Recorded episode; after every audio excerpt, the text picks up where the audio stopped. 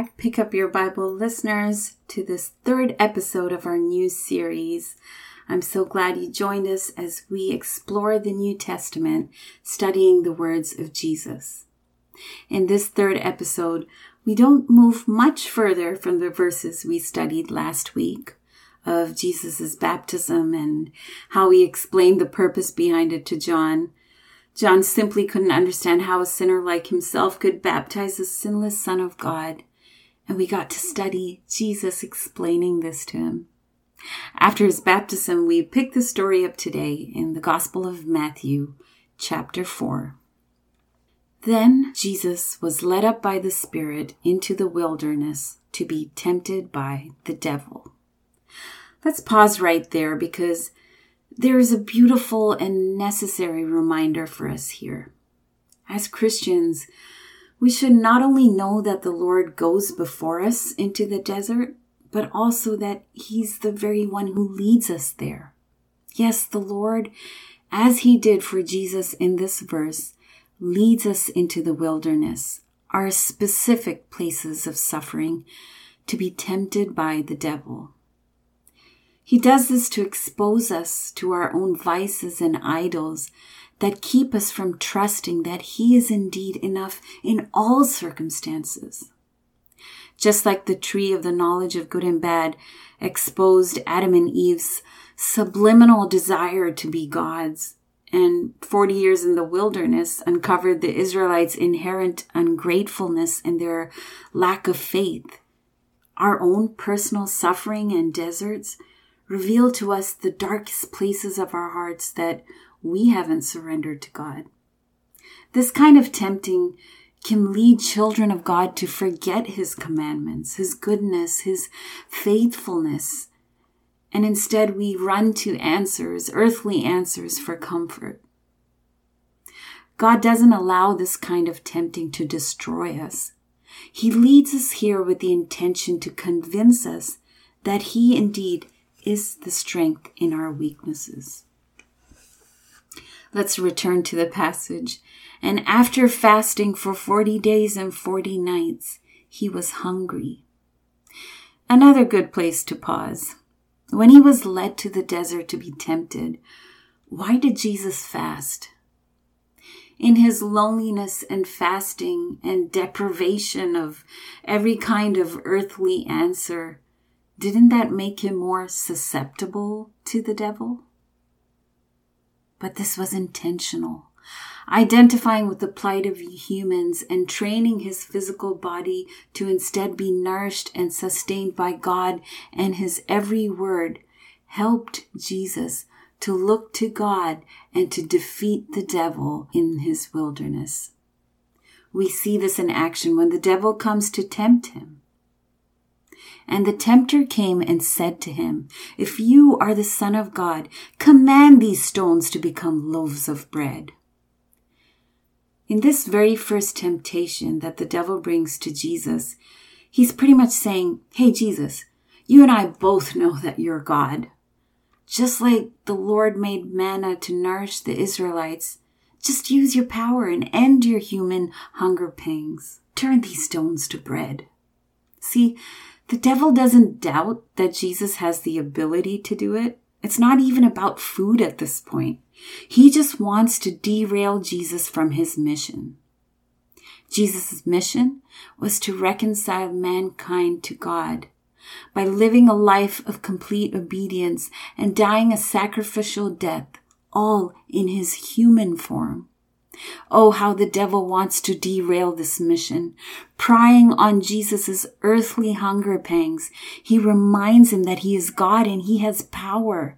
What harm could come from using it? Jesus knows this is not about bread. This is why right after his baptism and before his public ministry, Jesus chooses to fast and prepare for the devil's tactics. He knows that the devil is not concerned about his nourishment. Empowered by the strength of the Holy Spirit, Jesus responds, It is written, Man shall not live by bread alone, but by every word that comes from the mouth of God.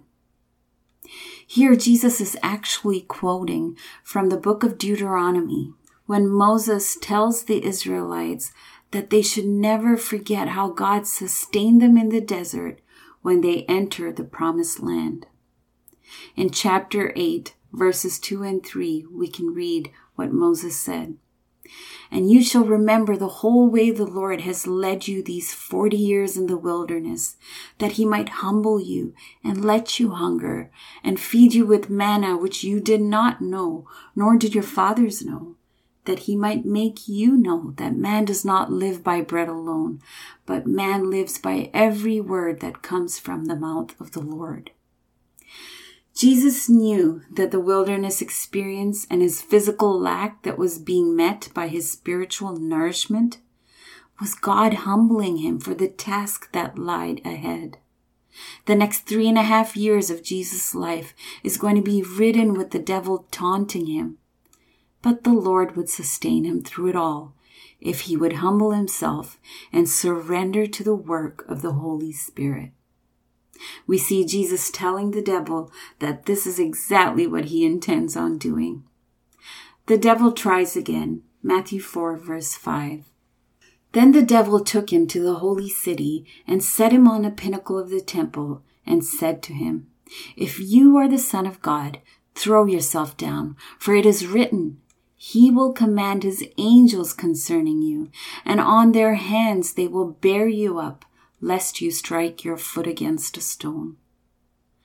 The devil first tried to tempt Jesus with a physical need, but hearing Jesus respond with the word of God, his next tactic is to make Jesus doubt the dependability of the word of God.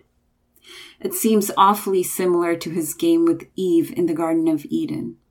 He first asked her if God forbade her from any fruit in the garden. He means to plant the same idea in every believer's head. God doesn't want you to go without, to suffer, to be unhappy. God's not like that. When Eve clarifies that God did indeed tell her not to eat of the tree, then the devil moves on to make her misunderstand, even doubt what God said. But here, Unlike Adam and Eve, Jesus knows God and his word so well, he responds in verse 7. Again, it is written, You shall not put the Lord your God to the test. I love that this is Jesus' response because it's a great reminder for us even today. Less concern should be tagged to a godless world that is sinning itself into extinction.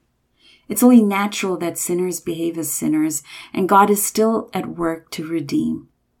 But when I hear people who call themselves Christian misrepresent Jesus and his word to support their perverted agenda, I see the value of these red words in Matthew 4 multiply a thousandfold. When the world presents us with the idea that a woman should have a right to end a pregnancy because God cares about women's rights, we must be able to recognize this age old tactic of the devil to skew God's word. When the culture tells us that there's no meaning to the words man or woman anymore, we must be able to discern that this is part of what God meant when he warned the early believers of sexual perversion that would try to enter the church. When the devil threw a scripture at him, misrepresenting the truth of it, Jesus says that entertaining those skewed meanings is equivalent to testing the Lord, which we are clearly not to do. Jesus is again quoting from the book of Deuteronomy. Moses uses these words to warn the Israelites not to test the Lord like they did in Massah. What happened in Massah? This is described in Exodus 17.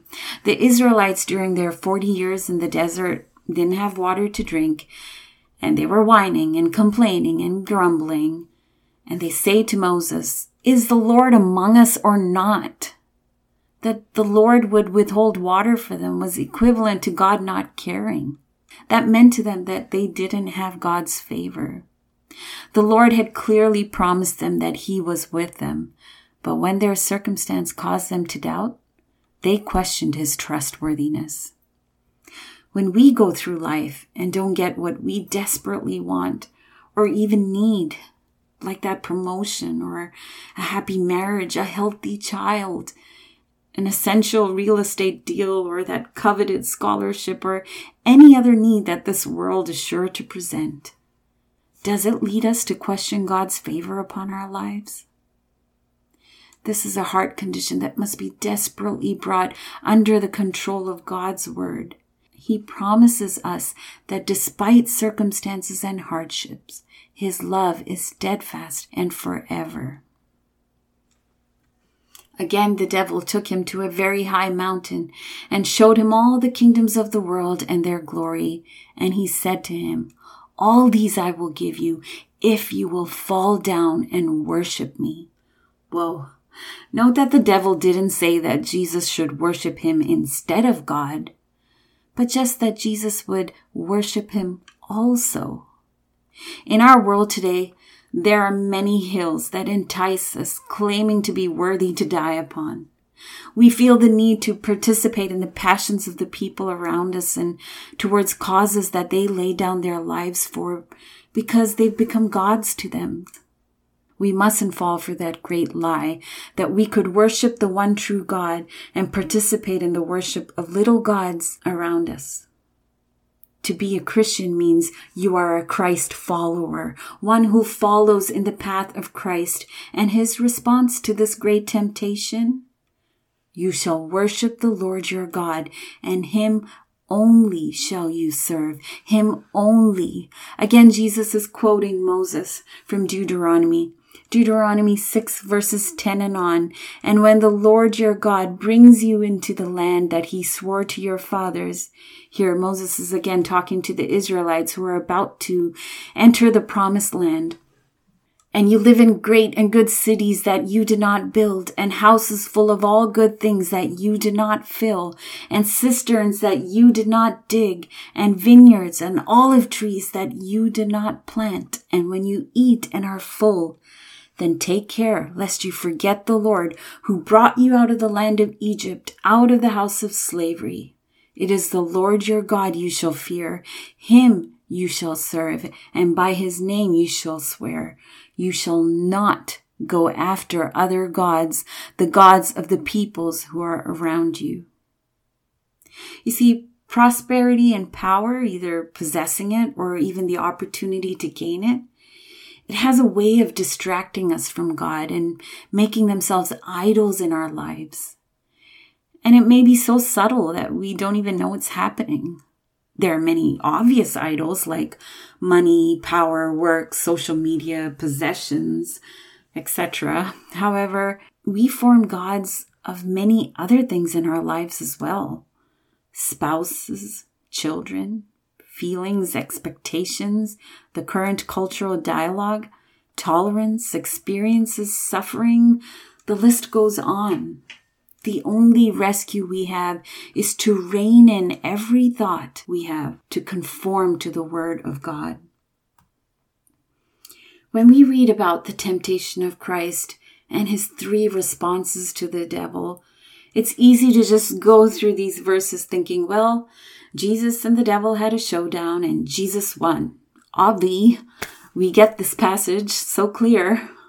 But I'm glad you joined me today to slow down and study these verses a little bit more and to understand the richness of what Jesus is saying here when he identifies with the people of Israel and their journey through the wilderness and he conquers the devil. Like we discussed before, Jesus' mission was to come in human form and live a perfect life of obedience and die an undeserved death of sacrifice to reconcile mankind to God. These verses in which we read about how Jesus fought the tempter, they remind us that he didn't accomplish this task in his God nature, in which he had supernatural power to do it rather as one who was fully obedient to God's word and completely surrendered to the Holy Spirit.